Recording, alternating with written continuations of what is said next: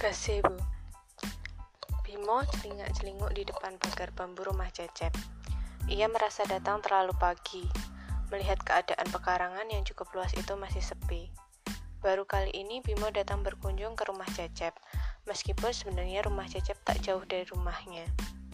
Saat tadi keluar dari rumah, Bimo sempat melihat jam dinding yang menunjukkan pukul 6.45. Setiba di tujuan, warung mie ayam Burara Ibu Cecep juga tampak belum buka. Mereka berlima memang janjian pukul 7 pagi. Sebagai anak baru di kelompok itu, wajar bila Bimo tidak ingin membuat kesalahan pertama dengan datang terlambat. Apalagi jarak rumahnya dan rumah Cecep terbilang paling dekat bila dibandingkan rumah ketiga teman Cecep lainnya. Tiba-tiba deru halus kendaraan roda empat terdengar di belakangnya. Saat Bimo menoleh, mobil berwarna putih metalik milik Bayu meluncur dan parkir secara mulus. Sungguh piawai Bayu mengendarai mobil batinnya. Manuvernya halus tetapi mantap.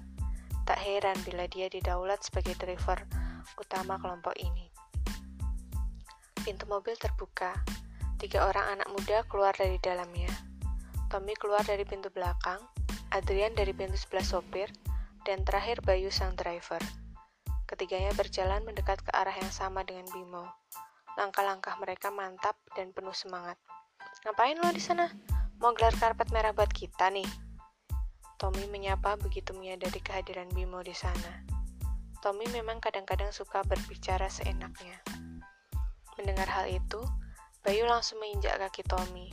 Menyadari candaan kawannya itu bisa saja menyinggung perasaan Bimo. Hai bro, ngapain bengong? Yuk masuk. Nanti mie ayamnya keburu dingin. Adrian berkata ramah sambil menepuk bahu Bimo keras-keras, tanda persahabatan.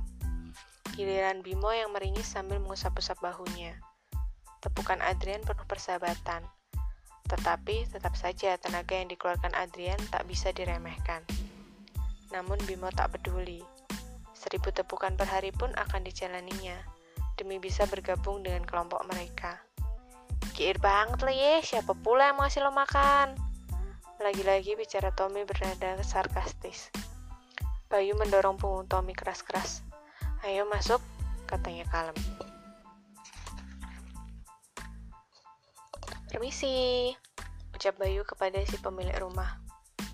Cecep yang sudah menunggu kehadiran teman-temannya berseri-seri menyambut kedatangan mereka dan langsung memberikan souvenir sapu lidi kepada masing-masing tamunya. Nah, kalian bersih-bersih dulu, aku menyusun rencana. Cece berkata Rian sambil meraih tas laptop dari Bayu. Berhubung aku akan menyusun strategi dan rencana pakai laptop Bayu, kalian silahkan memainkan souvenir masing-masing. Hana, musik! Cecep memberi aba-aba kepada Hana. Hana tersenyum lebar sambil menekan tombol play pada CD player. Melenggang patah-patah, nganape goyang pika-pika, nganape body, poco-poco. Cecep tergelak melihat ekspresi bingung teman-temannya. Hana yang menjadi operator musik memegangi perutnya sambil menahan tawa. Sinta yang berdiri dekat Hana tampak tersenyum di kulum yang membuat hati Adrian kebat-kebit. Seperti tersihir, Adrian pun mulai berlenggang sambil mengayunkan sapu lidi. Akan tetapi, Tommy tiba-tiba membanding sapu lidinya. Namun dalam sekejap mata, dia memutnya kembali, mulai mengambil posisi nenek sihir menaiki sapu terbang ketika melihat Cecep memelototinya. Tommy pun berteriak-teriak seperti orang gila sambil mengayunkan sapu lidinya. Get set go! Sementara itu, Bayu menggeleng-gelengkan kepala dan mulai gerakan menyapu dengan normal.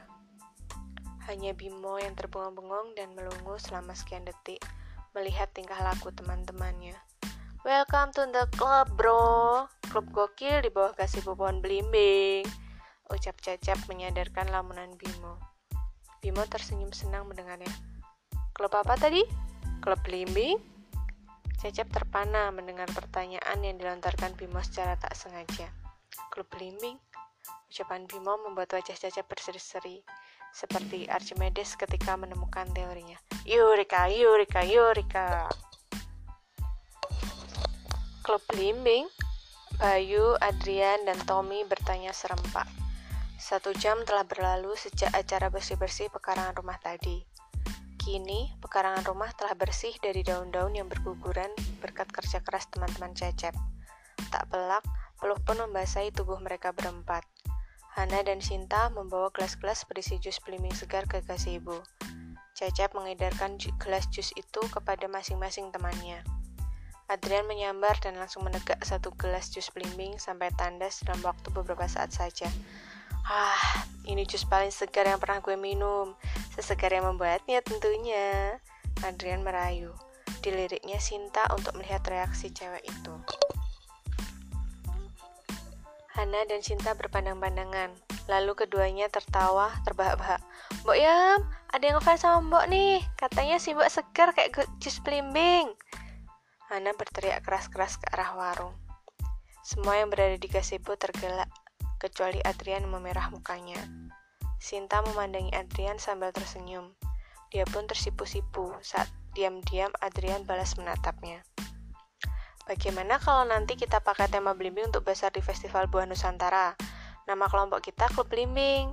Nanti pada waktu kita bikin baliho dan spanduk untuk basar, penulisan klub belimbingnya kita bikin lebih fun. Penulisannya menyatu dengan satu huruf B mewakili dua kata itu. Jadinya Clue belimbing, gimana? Kok terdengarnya kurang canggih ya, Cep? Bahasa Inggris belimbing apa sih? Atau bahasa latinnya? Adrian menimpali. Nama latin belimbing itu karambola. Kalau bahasa Inggris namanya jadi starfruit. Bimo menjawab mantap. Nah, kenapa nggak starfruit? Club aja. Itu nama temanya jadi under the starfruit tree. Usur Tommy. Mungkin nggak kalau seandainya kita meniru, meniru nama klub bola. Jadinya Karambola United. Keren tuh. Bayu ikut mengusulkan. Sebenarnya klub belimbing itu usul dari Bimo, anggota, anggota baru kita ini. Kalau aku cenderung setuju dengan usulannya. Ucap Cacap sambil melihat-lihat catatan yang berisi usulan nama dari teman-temannya tadi. Bimo terbengung-bengung. Kirain aku memang nama klub kalian ini klub belimbing. Aku nggak bermaksud ngusulin kok sebenarnya. Jawabnya sambil tersenyum kikuk. Justru awal yang spontan tanpa maksud itu kadang malah jadi usulan yang terbaik loh. Cecep berkata dramatis dan filosofis. Sekarang gini, ayo kita jabarin satu persatu. Berarti kalian setuju ya buah yang kita pilih adalah belimbing? Teman-temannya mengangguk semua. Kenyataannya, bahwa basecamp kita adalah gazebo di bawah pohon belimbing menguatkan soal pemilihan buah tadi. Cecep melanjutkan pidatonya. Belimbing adalah pilihan tepat untuk tema besar kita. Belimbing merepresentasikan Nusantara. Lalu, kenapa harus klub belimbing dan bukan Starfruit atau bahasa asing lainnya? Alasannya adalah bahwa kepemakaian bahasa Indonesia semata-mata mengikuti semangat Sumpah Pemuda yaitu berbahasa satu bahasa Indonesia, bukan bahasa Sunda, Jawa, Betawi, Melayu, Korea, Jepang, Belanda, ataupun Inggris. Adrian, Tommy, Bimo, dan Bayu mengangguk-angguk mendengar penjelasan Cecep. Gimana, setuju kan? Oke, sekarang rapatnya sudah selesai. Keluarin mie ayam, lapar gue.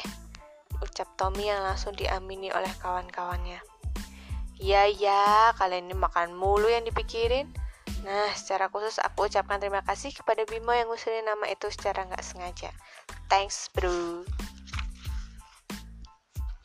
Beberapa menit berikutnya, Hana dan Sinta mengantarkan mangkuk-mangkuk khas bergambar ayam jago berisi hidangan yang dirindukan para anggota klub belimbing. Suara mereka riuh rendah menyambut kedatangan mangkok-mangkok tersebut. Aroma mie ayam menguar di udara, bergabung dengan desau angin sepoi-sepoi. Bu Rara tersenyum melihat pemandangan di gazebo. Perlahan-lahan matanya mulai berkaca-kaca. Sudah hampir lima tahun suaminya meninggalkan keluarga. Sambil menghela nafas panjang, Bu Rara menatap Cacap dengan bangga. Cacap memiliki bakat sebagai pemimpin. Kemampuannya bernegosiasi, memimpin, dan bertahan sangatlah menonjol dibandingkan sahabat-sahabatnya. Bu Rara, ayo makan bareng kami. Tommy melambaikan tangan ketika melihat Bu Rara sedang mengamati mereka. Bu Rara hanya membalasnya dengan senyuman. Ayo bundaku sayang, Katian Adrian yang menegurnya dengan ramah. Bu Rara lagi-lagi tersenyum sambil menggeleng. Bayu hanya menyanggukkan kepala kepadanya. Begitulah, begitu pula Bimo, anak muda yang baru dilihatnya bergabung dengan anak di gazebo hari ini.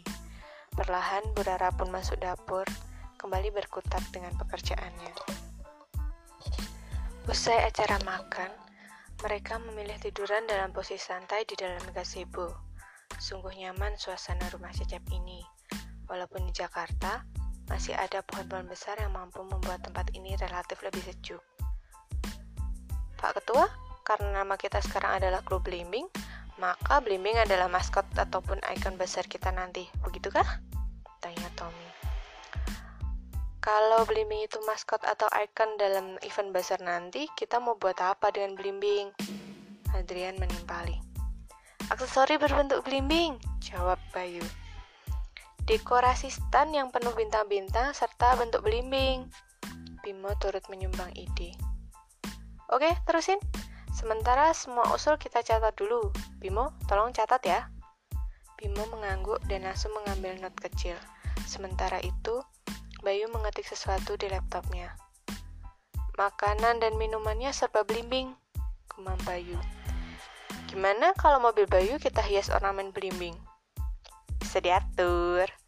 Bayu tersenyum mengangguk-angguk. Bagaimana dengan performa kita? Apa yang bisa kita lakukan di sana? Bimo yang sedang mencatat tiba-tiba teringat kegiatan apa yang akan mereka lakukan di besar nanti. Tom, kira kita kira-kira bisa nggak bandmu hadir pas acara? Coba bikinin lagu tentang belimbing. Cecep menoleh Tommy penuh harap. Oke, berarti gue harus bikin dua lagu.